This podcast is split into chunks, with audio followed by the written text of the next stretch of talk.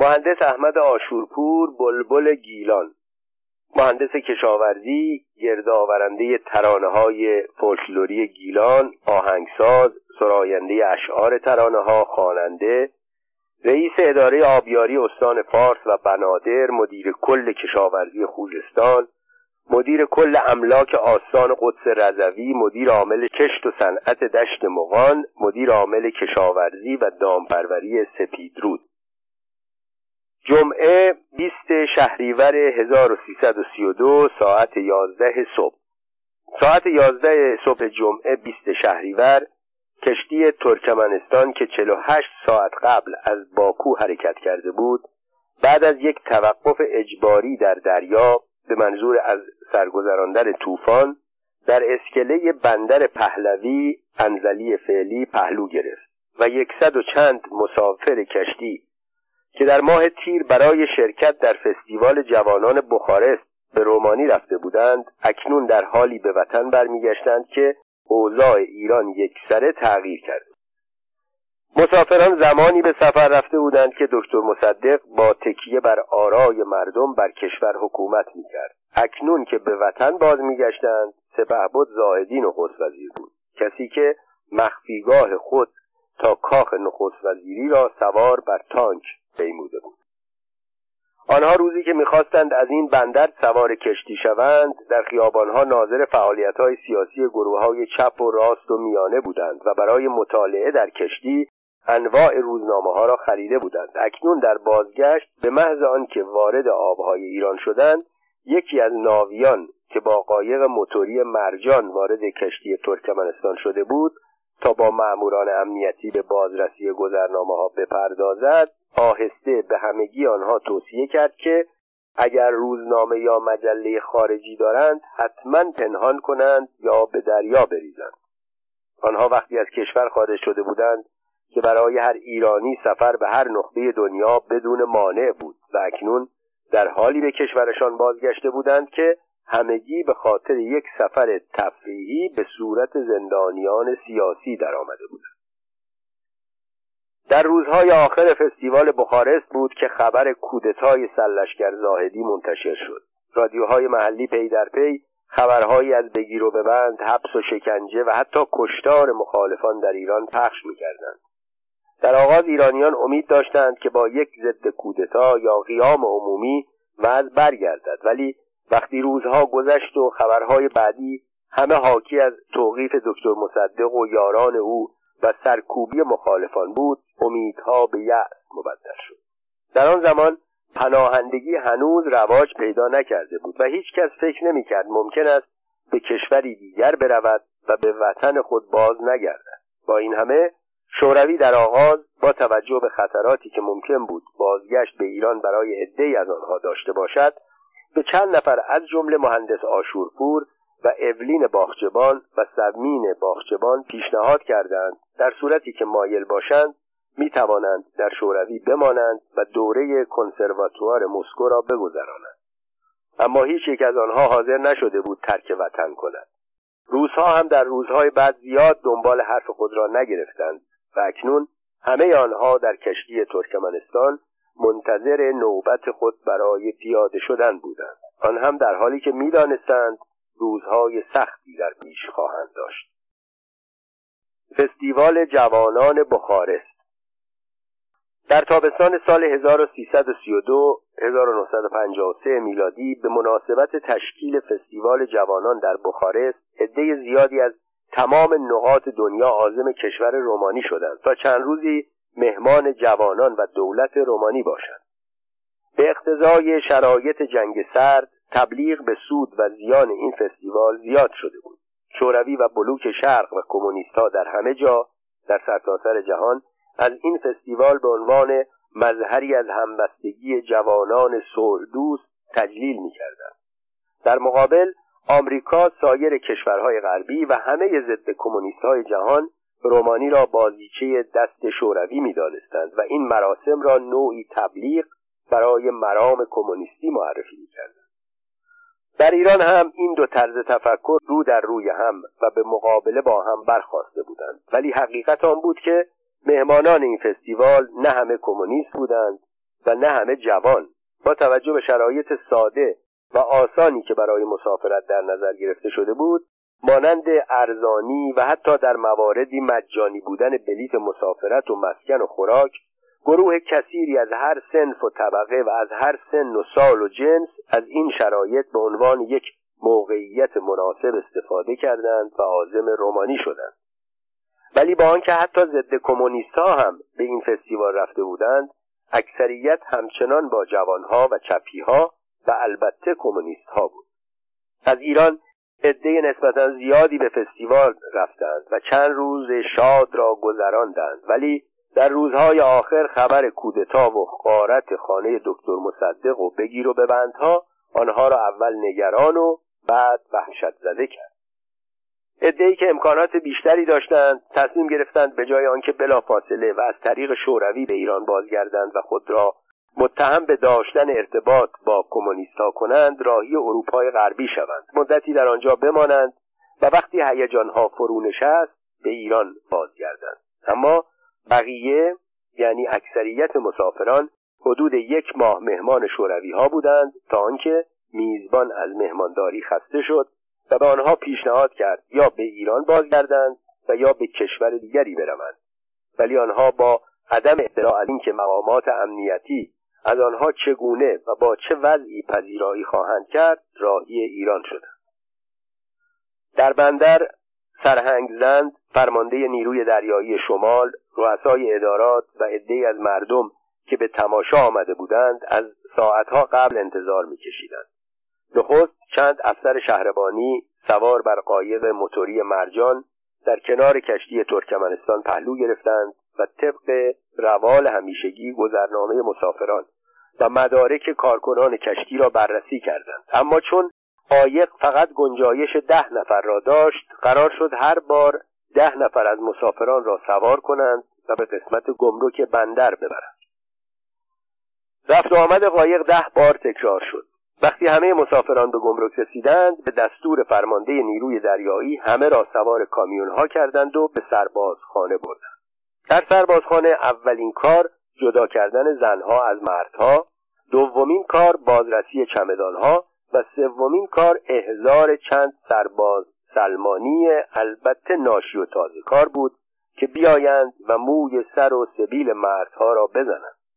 همه این کارها با سرعت و دقتی که فقط از نظامی ها برمیآید انجام گرفت سبیل در آن زمان علامت مشخصه تودهی ها و دست چپی ها بود. از آنجا که مارشال جوزف استالین رهبر داهی خلقهای فشرده جهان سبیل های پرپشتی داشت که البته به صورت بزرگش خیلی می آمد کمونیستها در تمام جهان سبیل میگذاشتند و آنهایی هم که سبیل میگذاشتند با سبیل های نازک و قیتانی که مظهر بورژوازی بود مخالف بودند و سعی می‌کردند سبیلشان هر قدر که ممکن است پرپشت و کلفت باشد و اکنون سربازها دستور داشتند علاوه بر موی سر فستیوالچی ها این سبیل های نازنین را هم از ته بتراشند سرباز سلمانی ها کارشان را با دو وسیله و روش متفاوت شروع کردند. با ماشین یا با تیغ.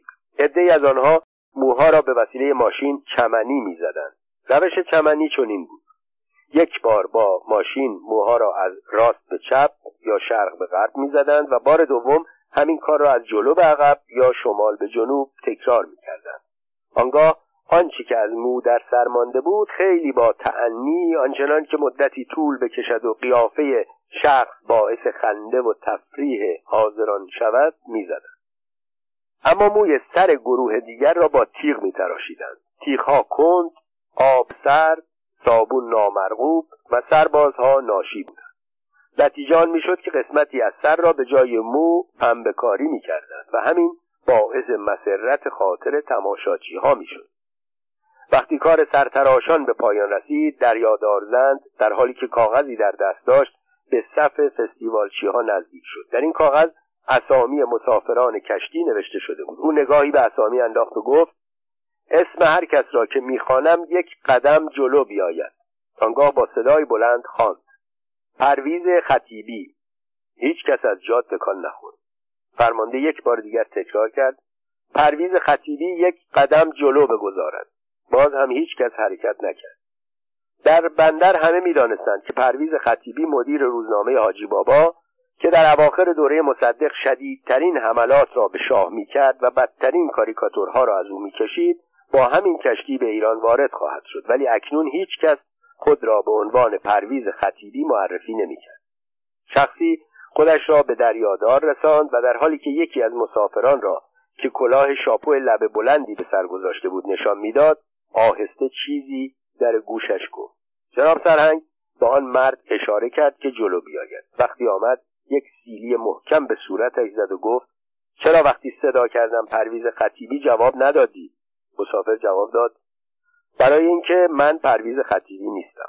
دریادار نگاهی به سوی مردی که او را معرفی کرده بود انداخت آن شخص با حرکت سر تأکید کرد که او همان خطیبی معروف است که در انتظارش بودند. سرهنگ سیلی دیگری به او زد به طوری که کلاه از سرش افتاد و گفت اگر تو پرویز خطیبی نیستی پس کی هستی؟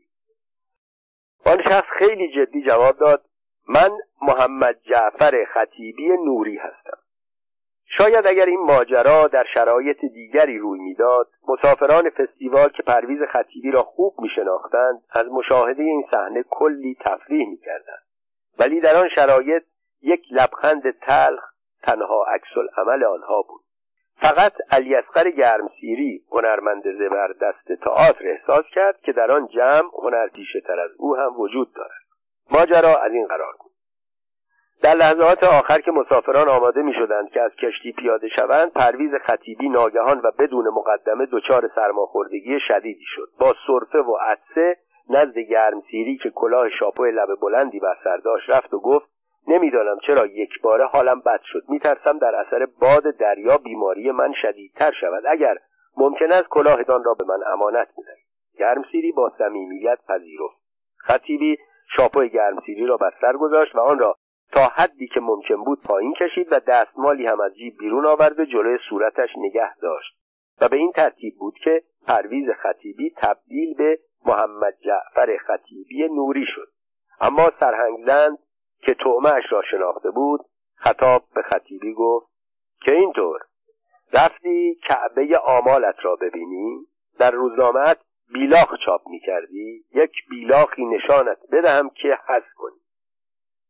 با تمام این حرفها پرویز خطیبی در مدت دو روز که مسافران فستیوال در آن بندر بودند سیلیها را خورد ناسزاها را شنید ولی تا آخر اعتراف نکرد که اسمش پرویز خطیبی است و دائما تکرار می‌کرد اسم من محمد جعفر خطیبی نوری حقیقت هم همین بود.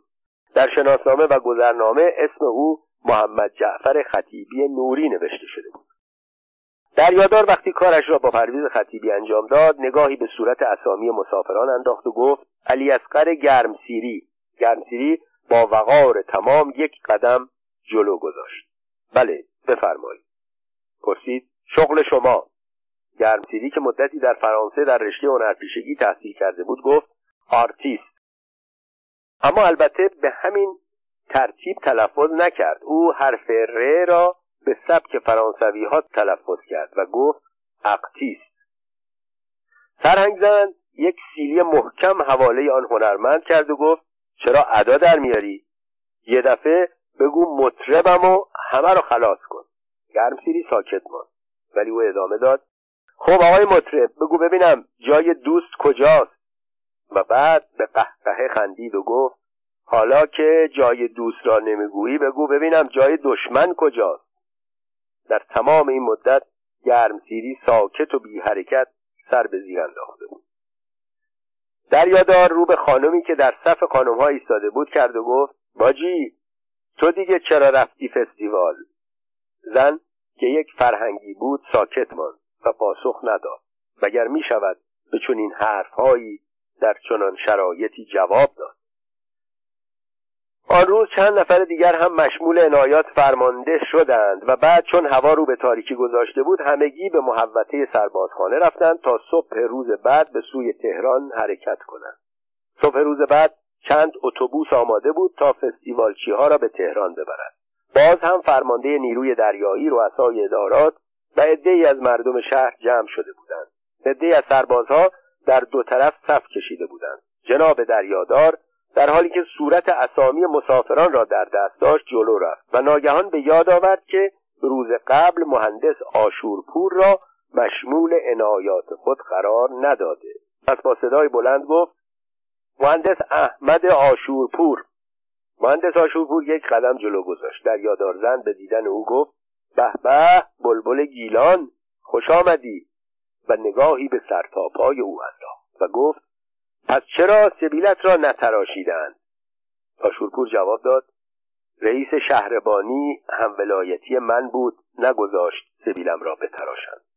جناب دریادار سیلی محکمی به صورت او زد و گفت رفتی آنجا برای سربازهای روسی آواز خواندی؟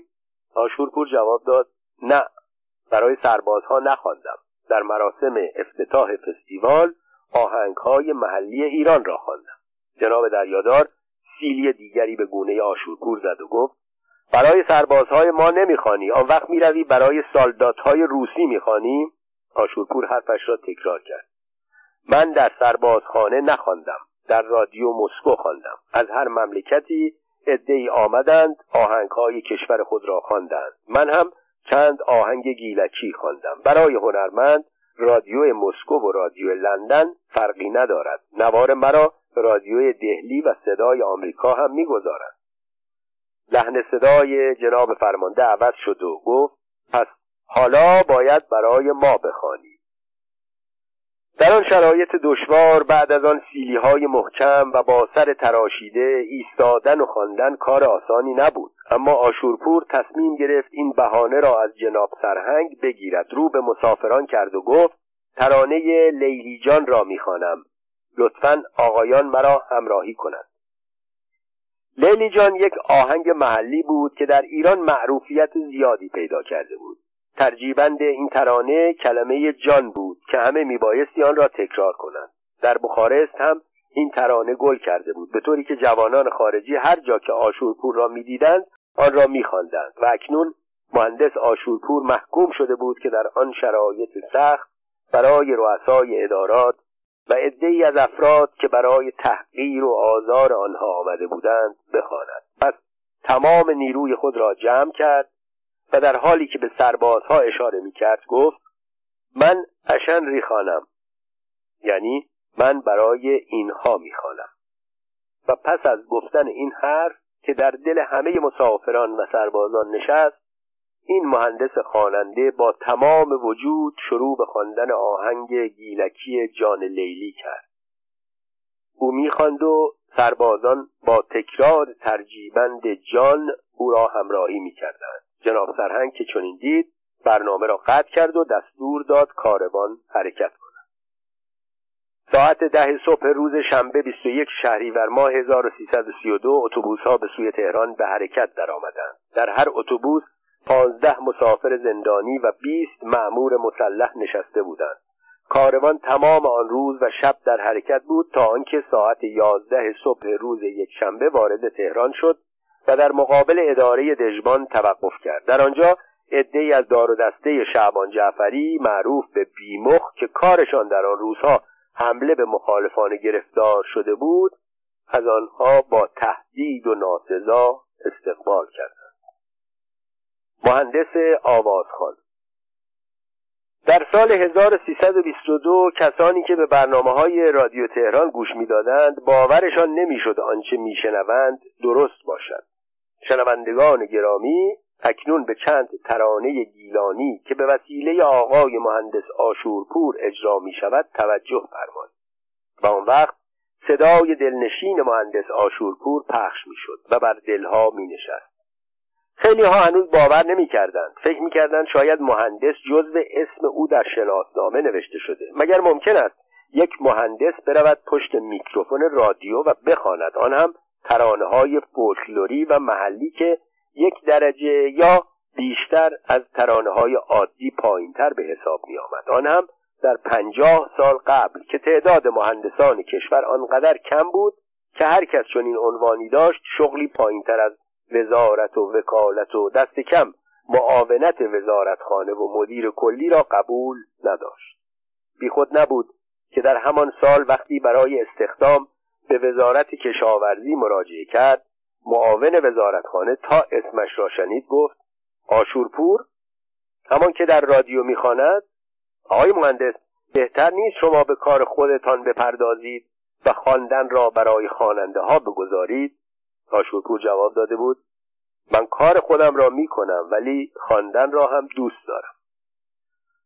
و یا مادر عزیز و با محبت او که برای این فرزند تحصیل کردهش آرزوها داشت چه جوابی می‌توانست به آن خانم خیشاوند خود بدهد که تا صدای آشورپور را از رادیو شنید کارش را رها کرد خود را به آن زن مهربان رساند و با لحنی که عتاب و سرزنش از آن احساس می‌شد گفت پیله پیله مهندس عاشورپور شه بوشد رادیو خانه سر کوه بلند میپا جلیس کس کلاچ و کشکرت خنده بترکد یعنی مهندس عاشورپور با این بزرگی می‌رود پشت رادیو و می‌خواند سر کوه بلند پایم لیز خورد کلاغ و زاغچه از خنده روده بر شده. خواندن از مکتب تا رادیو.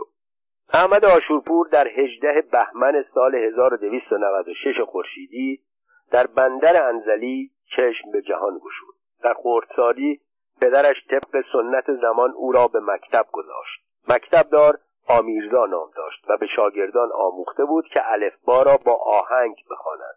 الف دو زبر اند و دو پیش اند و دو زیر اند. بچه ها بیستیتایی می شدند اما صدای احمد در میان صدای بچه ها از همه بلندتر بود. آمیرزا که می‌دید احمد صدای رسایی دارد او را تشویق می‌کرد باز هم بلندتر بخواند. احمد همین که با را یاد گرفت با راهنمایی آمیرزا شروع به خواندن کتاب کرد. اما تنها کتابی که مکتبدار داشت غزلیات شمس تبریزی بود. احمد اشعار کتاب را به صدای بلند می‌خواند ولی از معانی آن چیزی درک نمی‌کرد. آمیرزا به همین راضی بود چون هر وقت کسی به مکتب میآمد احمد را صدا می‌زد تا در حضورشان غزل بخواند. بعد از دو سال پدرش او را به مدرسه برد. در آن زمان بندر انزلی دارای یک مدرسه سه کلاسه بود که در ناحیه قاضیان قرار داشت. در آنجا او را امتحان کردند تا معلوم شود در چه کلاسی باید بنشیند. در فارسی و قرائت بالاتر از کلاس سوم بود اما در حساب جمع و تفریق و ضرب گفتند پایینتر از کلاس اول است. در مکتب از حساب و هندسه خبری نبود. پس معدل گرفتند و احمد را در کلاس دوم نشاندند. احمد در سالی به خاطر صدای رسایی که داشت در روزهای عزیز نوه خانی می‌کرد. شعرهایی روی کاغذ می نوشتند و به دستش می‌دادند و او با صدای زیر یک کودک نابالغ و با آهنگ حزین می‌خواند و باعث تأثیر شنوندگان می‌شد. اما احمد کوچک هنوز نمی‌دانست صدای خوشی دارد. این کشف را دوستان دبیرستانیش کردند. سالهای بعد او در دبیرستان فردوسی بندر انزلی پهلوی آن زمان درس می‌خواند. یک روز دبیرشان غایب بود و بچه ها کلاس را روی سرشان گذاشته بودند و به هیچ قیمتی ساکت نمی‌شدند. آشورپور مبصر بود و در قیاب معلم مسئولیت اداره کلاس با او بود. تهدید کرد. اسمشان را روی تخته و روی کاغذ نوشت اما فایده نداشت. ناگهان فکری از خاطرش گذشت. در آن ترانه ترانهای در کشور مشهور شده بود. احمد شروع به خواندن آن ترانه کرد. همینطور که می‌خواند کلاس به مرور ساکت و ساکتتر شد تا آنکه سکوت کامل برقرار شد. وقتی ترانه به پایان رسید بچه ها به سوی آشورپور هجوم بردند. او را سر دست بلند کردند و چندین بار به هوا انداختند. آن روز آشورپور فهمید صدایی دارد که می‌تواند ادعی را ساکت کند و جمعی را به هیجان بیاورد. به این ترتیب بود که عشق به خواندن در او به وجود آمد. در دبیرستان برنامه های هنری تئاتر و موسیقی اجرا می‌شد. آشورپور عضو انجمن موسیقی بود. در برنامه ها شرکت می‌کرد و بیشتر ترانه های محلی می‌خواند. همکلاسی هایش او را تشویق می‌کردند و این تشویق ها او را بیشتر به خواندن علاقمند بعد از پایان دوره دبیرستان آشورپور برای ادامه تحصیل آزم تهران شد. در آن زمان برای ورود به دانشگاه از کنکور و آزمون سراسری خبری نبود. هر کس دیپلم می‌گرفت دانشکده ها مقدمش را گرامی می داشتند آشورپور در دانشکده فنی دانشگاه تهران نامنویسی کرد. اما بعد شنید که دانشکده کشاورزی کرج شبانه روزی است. به کشاورزی علاقه داشت و شبانه روزی بودن دانشکده مشکل جا و مکان را که برای دانشجویان شهرستانی مسئله مهمی بود حل می‌کرد. پس به دانشکده فنی رفت تا مدارکش را بگیرد و به دانشکده کشاورزی ببرد. آشورپور هرگز آن روز را از یاد نمی برد اول نزد رئیس دفتر رفت. رئیس دفتر تا از تصمیم او آگاه شد شروع کرد به نصیحت. چون نصیحت موثر واقع نشد اصرار کرد. وقتی اصرار نتیجه نبخشید به خواهش و تمنا پرداخت. اما مرغ آشورپور یک پا داشت. رئیس دفتر وقتی دید به تنهایی موفق نمی شود این بچه گیلک یک دنده را راضی کند به معاون دانشکده مراجعه کرد. این بار نوبت معاون بود که بکوشد آشورپور را منصرف کند. ولی او هم موفق نشد.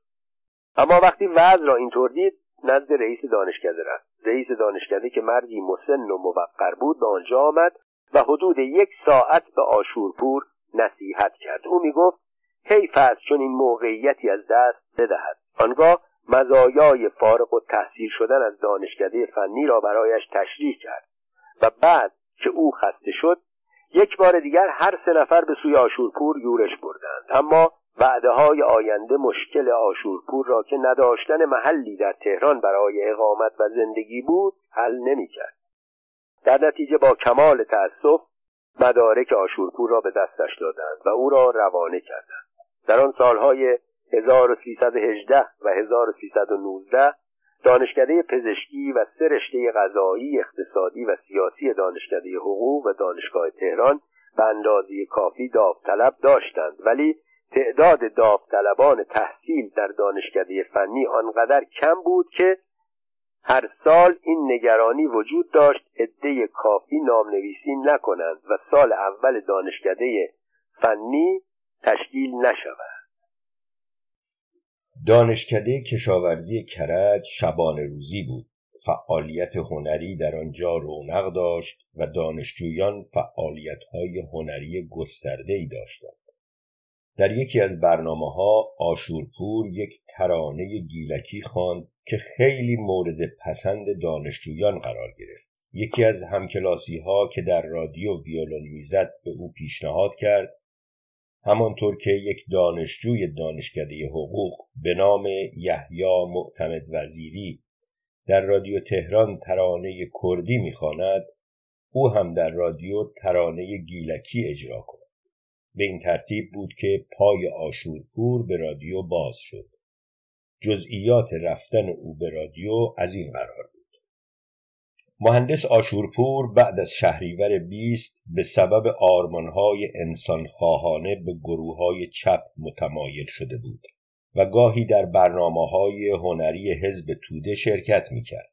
برادر دکتر کشاورز به نام جمشید کشاورز که یک موزیسین چیره دست بود نامهای به استاد ابوالحسن سبا نوشت و آشورپور را به او معرفی کرد. سبا از آشورپور امتحاناتی کرد بعد نشست و جواب نامه را نوشت. ولی نامه خطاب به کشاورز نبود بلکه برای رادیو تهران بود. او آشورپور را به عنوان یک خواننده به رادیو معرفی کرد. به این ترتیب بود که برای نخستین بار در سال 1322 مهندس آشورپور در رادیو شروع به خواندن کرد.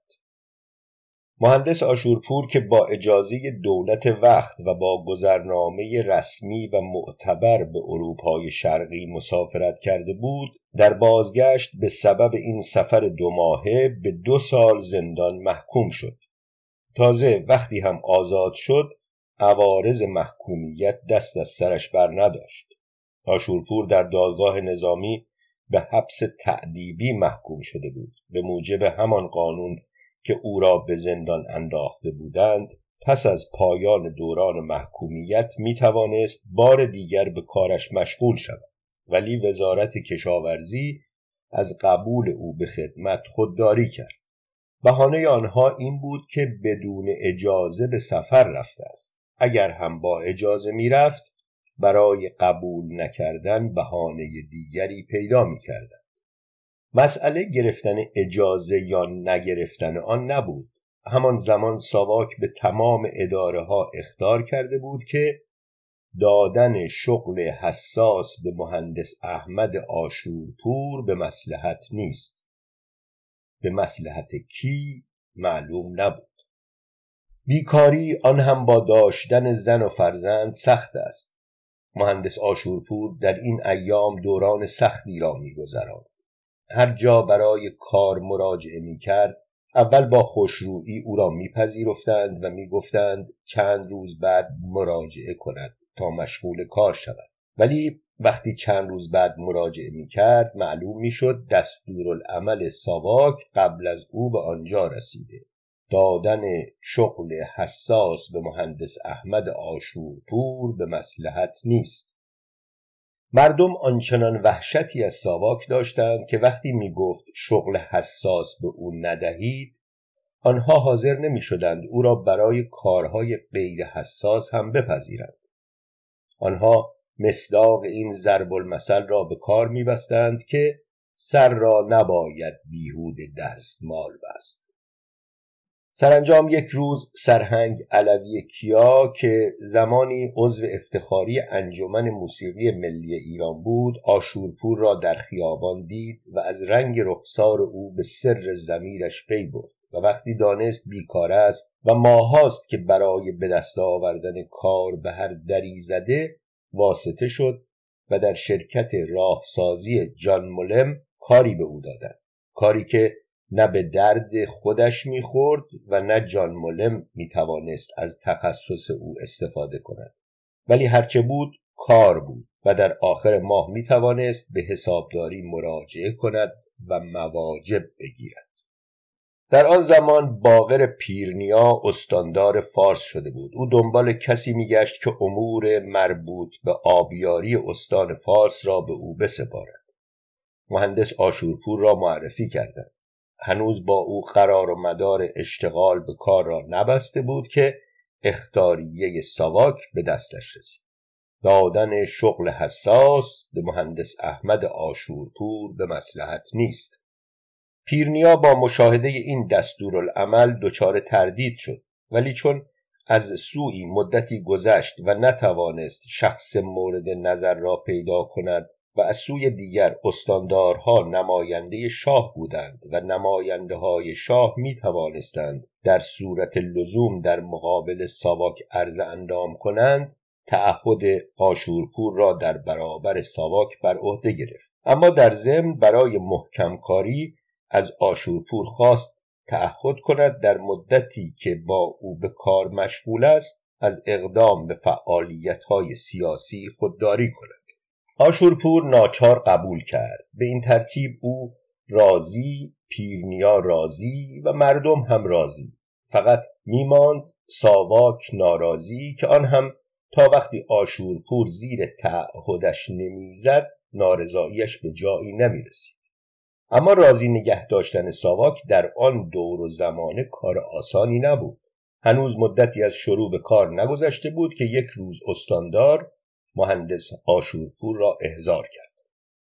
مگر شما قول نداده بودید فعالیت سیاسی نکنید؟ چرا؟ همینطور است. پس چرا زیر قول خودتان زدید؟ آشورپور با حیرت پرسید ممکن است بفرمایید کار خلاف من چه بوده که آن را خلف وعده پنداشته اید باقر پیرنیا گزارش ساواک را برایش خواند. مهندس احمد آشورپور مدیر کل اداره آبیاری استان روز گذشته با محمود جندی ملاقات کرد. آنها سه ساعت را با هم گذراندند. محمود جندی مدیر روزنامه دست چپی به سوی آینده بود.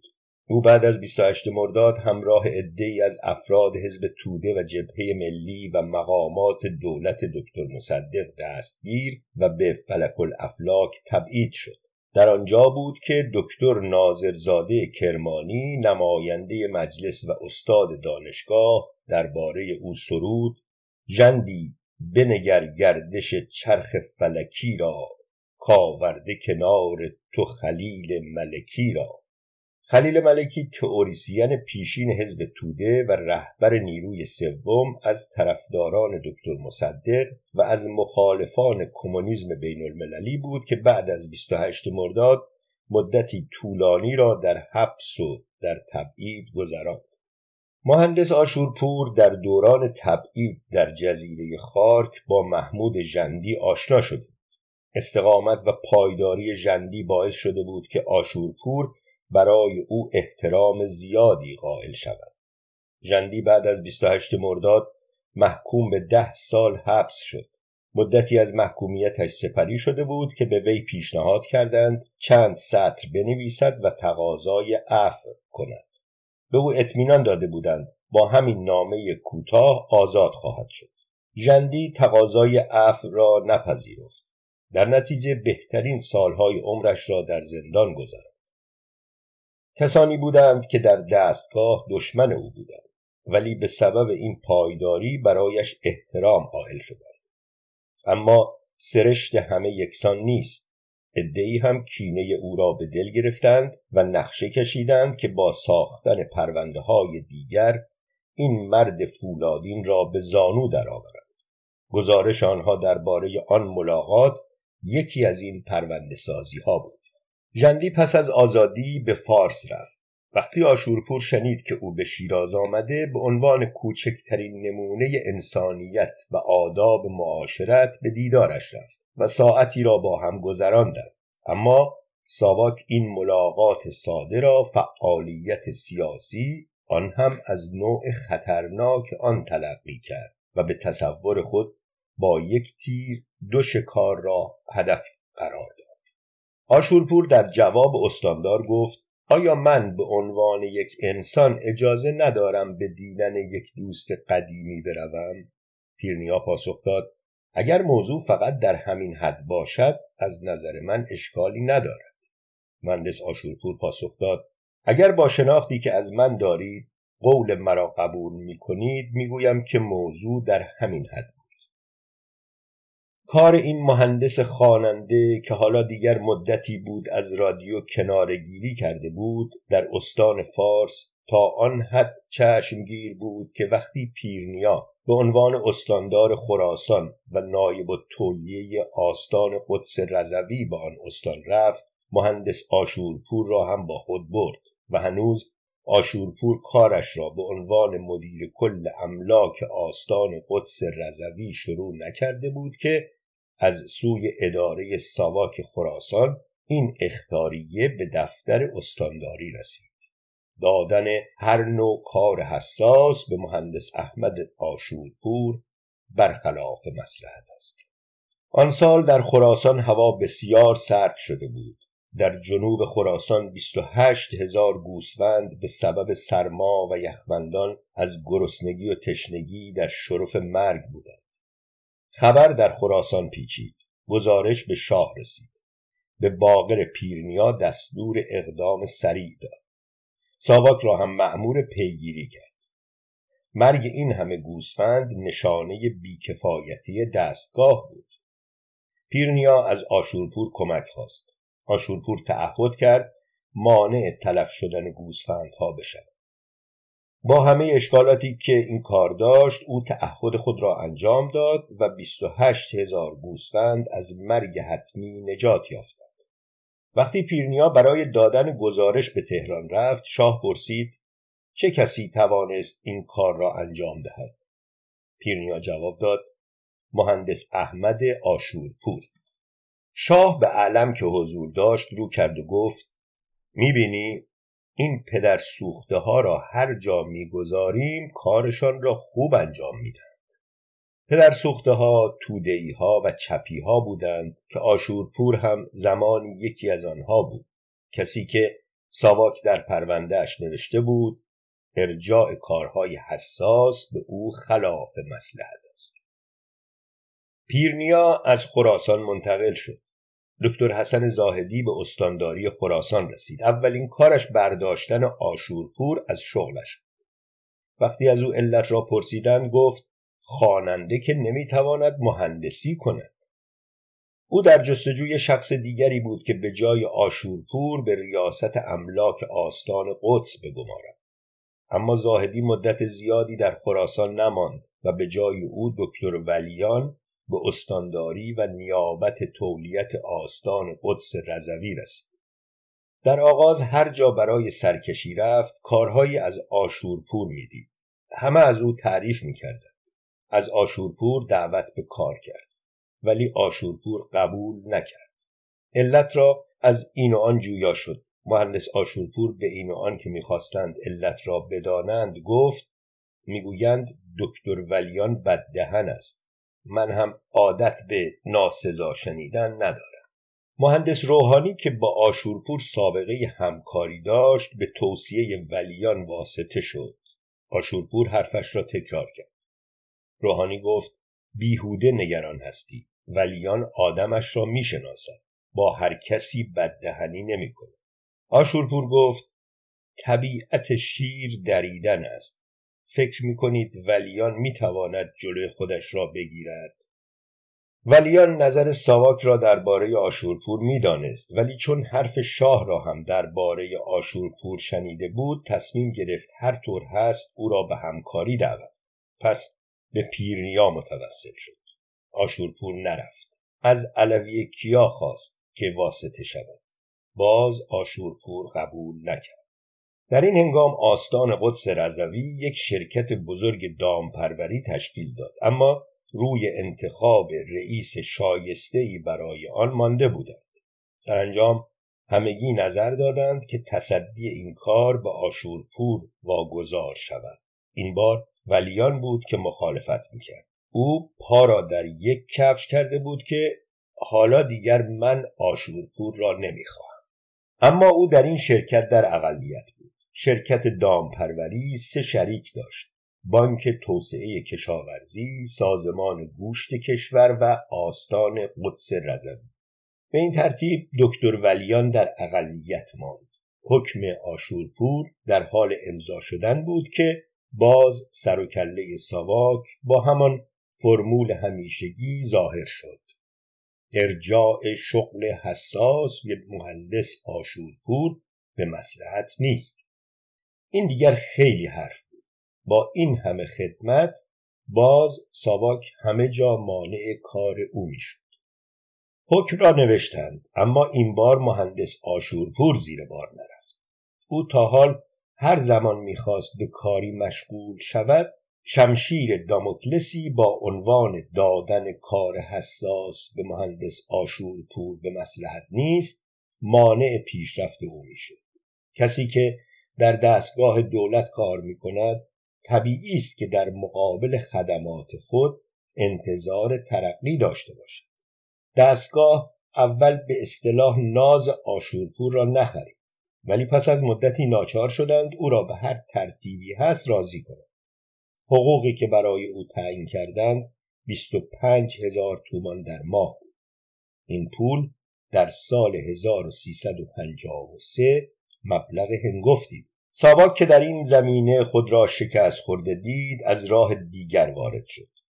مهندس آشورپور مدتی بود که از رادیو کنارگیری کرده بود. اما پس از قبول این کار از سوی آشورپور رادیو مشهد روزی چند بار نوار ترانههایش را با ذکر اسم و رسم و عنوان پخش می‌کرد. مسلما این کار برای خدمت به آشورپور نبود. مهندس روحانی برنامه های وسیعی را برای آبیاری خوزستان در دست اقدام داشت. اما فکر می‌کرد که این کار فقط از عهده مهندس آشورپور برمیآید و از او دعوت به همکاری کرد. اما باز ساواک اختاریه معروفش را فرستاد. دادن کار حساس به مهندس احمد آشورپور به مسلحت نیست. اما خیزش انقلابی مردم همه را جارو کرد. بعد از انقلاب دیگر ساواک نبود تا ارجاع هر شغل حساسی را به آشورپور برخلاف مسلحت بداند. آشورپور به عنوان مدیرعامل شرکت صنعت دشت مقال انتخاب شد. اما در دولت موقت هر گروهی به خود اجازه می‌داد در هر کاری مداخله کند. در اینجا هم چند نفری با ریاست او مخالفت کرده بودند. حرف آنها این بود. چرا یک گیلک باید در یک سازمان در آذربایجان رئیس باشد؟ او را عوض کردند و کسی را که تجربه و تخصصی در کار کشاورزی نداشت به جای او انتخاب کرد مهندس آشورپور به عنوان مدیرعامل کشت و صنعت سپیدرود عازم آن دیار شد. آنجا هم با مشکلات مواجه شد. ناچار عازم اروپا شد. اول تصور می‌کرد سفر او کوتاه خواهد ولی پانزده سال به طول انجام. در شمال به آشورپور بلبل گیلان لقب دادند. این لقب بیهوده نیست. او در نوجوانی اغلب به جنگلهای گیلان می‌رفت و هم نوا با وزش نسیم در میان شاخه های درختان نغمه سر می‌داد و در ساحل دریا همراه با صدای امواج می‌خواند. روزی که عبدالحسین نوشین مرد بزرگ تئاتر ایران برای نخستین بار صدای او را از نزدیک شنید گفت آشورپور قدر این گنجی را که در هنجرت داری بدان. آشورپور به این نصیحت عمل کرد. قدر گنج را دانست. او نه کشید و نه با مشروب سر و کار داشت.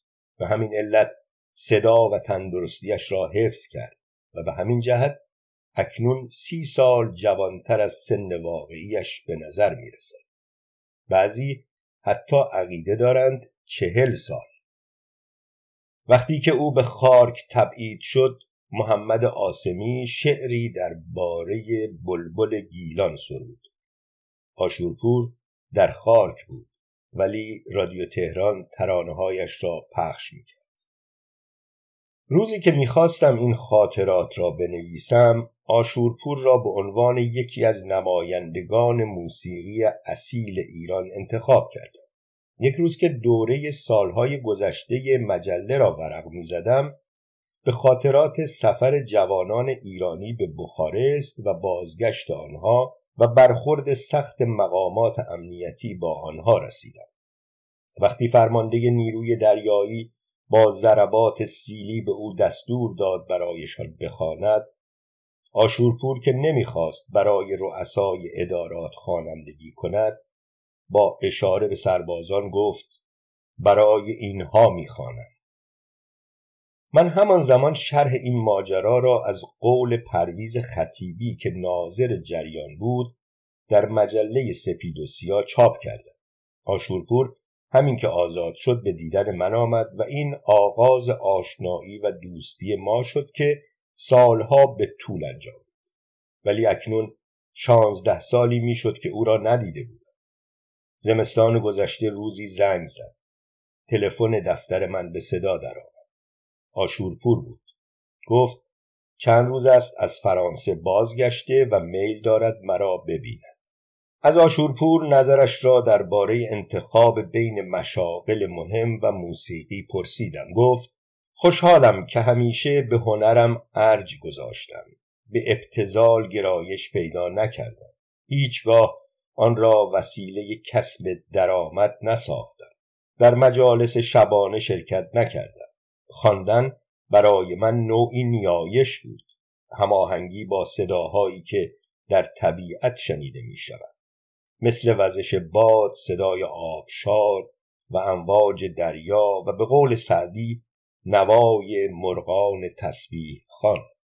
آشورپور هیچگاه دنبال شهرت و درآمدی که از خواندن آهنگهای سطحی و عام پسند به دست میآید نرفت. فقط آهنگهای اصیل ایرانی فولکلوری خواند و اگر هم ترانههایی را با تمهای خارجی خواند از اپراها بود. مثل اسیان برای تو و برای همه که آهنگش از اپرای معروف کروقلی بود برای آشورپور آن موسیقی ارزش دارد که ارسطو آن را با علوم ریاضی در یک سطح قرار داده بود و ابن سینا و فارابی و حکیمهای بزرگ دربارش رساله ها نوشته بودند و بدون فرا گرفتن آن خود را حکیم نمی نامیدند. مهندس آشورپور دو دختر به نامهای نگار و ندا و یک پسر به نام قارن یا کارن دارد دختران خودشان وارد زندگی آشورپور شدند ولی پسر را آشورپور انتخاب کرد.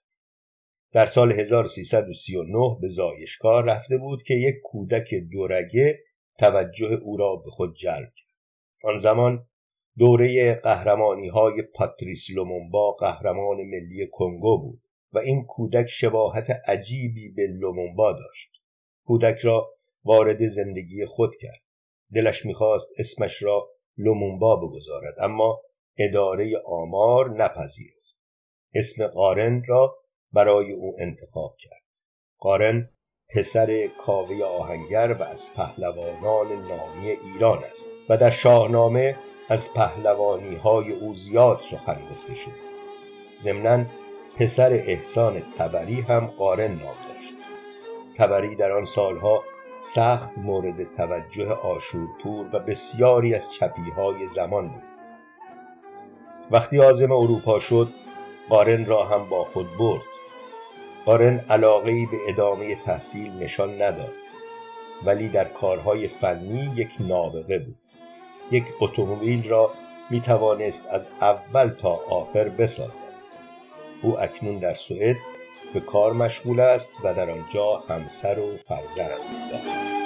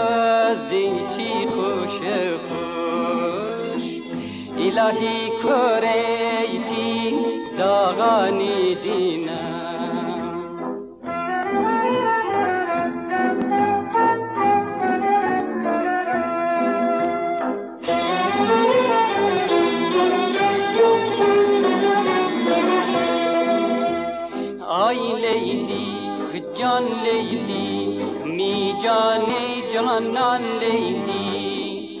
لیلی تر من خوش دارم از دل و از جان لیلی. لیلی تر من خوش دارم از دل و از جان لیلی.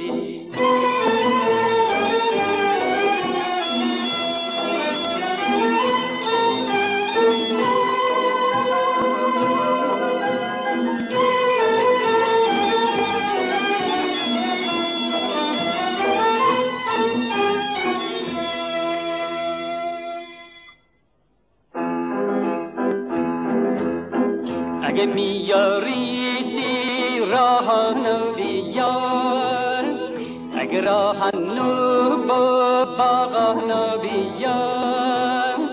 اگه دینی کی دشمن در کمینه. سیدی ماهی بو برو خانه